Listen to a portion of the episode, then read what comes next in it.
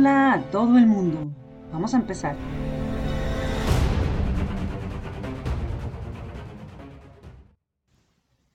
Niños abrumados.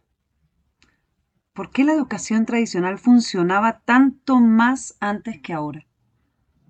Es muy sencillo. Además de lo que somos, vamos convirtiéndonos en lo que recibimos del mundo. No en vano tomó tanta fuerza la teoría de aprendizaje social de Albert Bandura, ¿cierto? El mundo ha cambiado a pasos agigantados desde la mera aparición del televisor, en donde comenzamos a recibir información ya interpretada y lentamente fuimos dejando las costumbres de elaborar nuestras propias ideas. Incluso apareció un síndrome que recién ahora hablamos de él, ¿no? Y aquellos que lo conocemos, el síndrome de pensamiento acelerado, SPA se dice. Y a su vez, muchos comenzaron a darse cuenta que no hay una sola manera de aprender, ni una sola de enseñar. También nos dimos cuenta de que la historia varía dependiendo desde dónde la miremos. Pero con este mare magnum de teorías, construcciones y deconstrucciones, los docentes nos quedamos haciendo lo mismo, convencidísimos de que así funciona dejamos cada vez más lejos la verdadera necesidad del objeto de lo que hacemos, nuestros estudiantes. Con la pandemia comenzamos a pensar que todo había cambiado, cuando en realidad nos ponían frente a nosotros mismos asumiendo roles que con el pasar de los años y una educación malinterpretada le entregamos a la sociedad. Así como les digo, se lo entregamos enterito, como el de educar a nuestros hijos, nada menos. El síndrome de pensamiento acelerado no es cualquier cosa. Y con las redes y con todas estas eh, jueguitos y cosas, cada vez es más enfático. Lo que tenemos que hacer es solucionarlo, pero no se soluciona con más aparatos, ni con medicamentos, ni con psiquiatría. Se soluciona prestándole atención. Después de la pandemia esto se hizo evidente, ¿no? ¿Cuántos papás eh, por, pues es difícil estar criando a un niño todo el día 24 horas, es lógico, ¿no? Entonces, ¿qué hacíamos? Los exponíamos cada vez más y más a, a los diferentes aparatos, pero no para usarlos como herramientas, no, para entretenerse. Esto disparó esos índices de una manera loca. Y hoy en día tenemos niños de 8, 10, 12 y 15 años medicados.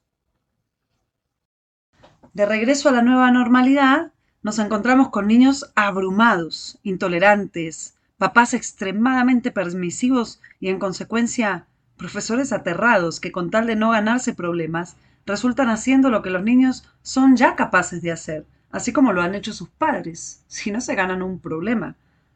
Estamos olvidando el propósito emancipador de formar. Esto es lo que son los pequeños. Los pequeños tienen que ser formados para que mañana sean los adultos dueños de la sociedad y tengan que saber manejar múltiples frustraciones, un sinfín de no como respuesta y una gran cantidad de retos que requieren soluciones creativas. Tienen que poder dar soluciones bien pensadas y respuestas oportunas. ¿Qué tanto de verdad estamos haciendo que esto pase? ¿Le estamos dando herramientas al niño? Como dice un proverbio chino. Hay un proverbio que dice, educa al niño para no tener que castigar al hombre. ¿Estamos haciendo eso o le estamos dejando todo al futuro?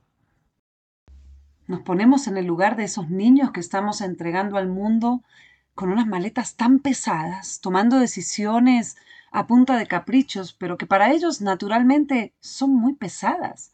Ellos hacen esas pataletas porque esperan que los papás y las mamás pongan esas normas y le hagan sentir que manejan el barco. ¿Cómo le enseñamos a nuestros hijos a ser perseverantes, a que no se rindan ante esos no o frustraciones, o sencillamente ante un cambio de planes? ¿Han probado esto? ¿Qué tan tranquilos se sienten nuestros hijos ahora chiquitos cuando les decimos no? ¿O cuando se frustran por algo? ¿O cuando no se hace lo que ellos dicen? ¿O sencillamente cuando pensaban que iba a pasar algo o alguien iba a decir algo y eso no pasa. Cuando consigamos esa tranquilidad en esos niños al recibir esas respuestas, es que lo estamos haciendo bien. Si recibimos una pataleta y cedemos, no lo estamos preparando para el mundo que en verdad van a vivir. Y acá hay algunas otras inquietudes que me asaltan en este momento, ¿no? ¿Cómo les estamos enseñando a que reciban la crítica para aprender y mejorar y no abandonen sus trabajos en el futuro? O que no sientan que el error es un pecado. ¿Cómo les estamos enseñando que las estrellas, los, eh, los likes y todos esos aplausos son en realidad para clientes y no para personas? Resolver estas interrogantes no le corresponde al colegio, ni tan solo a la casa.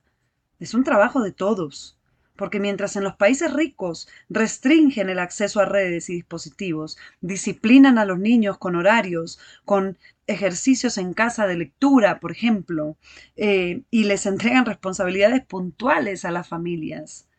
En Latinoamérica ¿Qué hacemos para formar a nuestros niños y salir de ese círculo vicioso de hemisferios?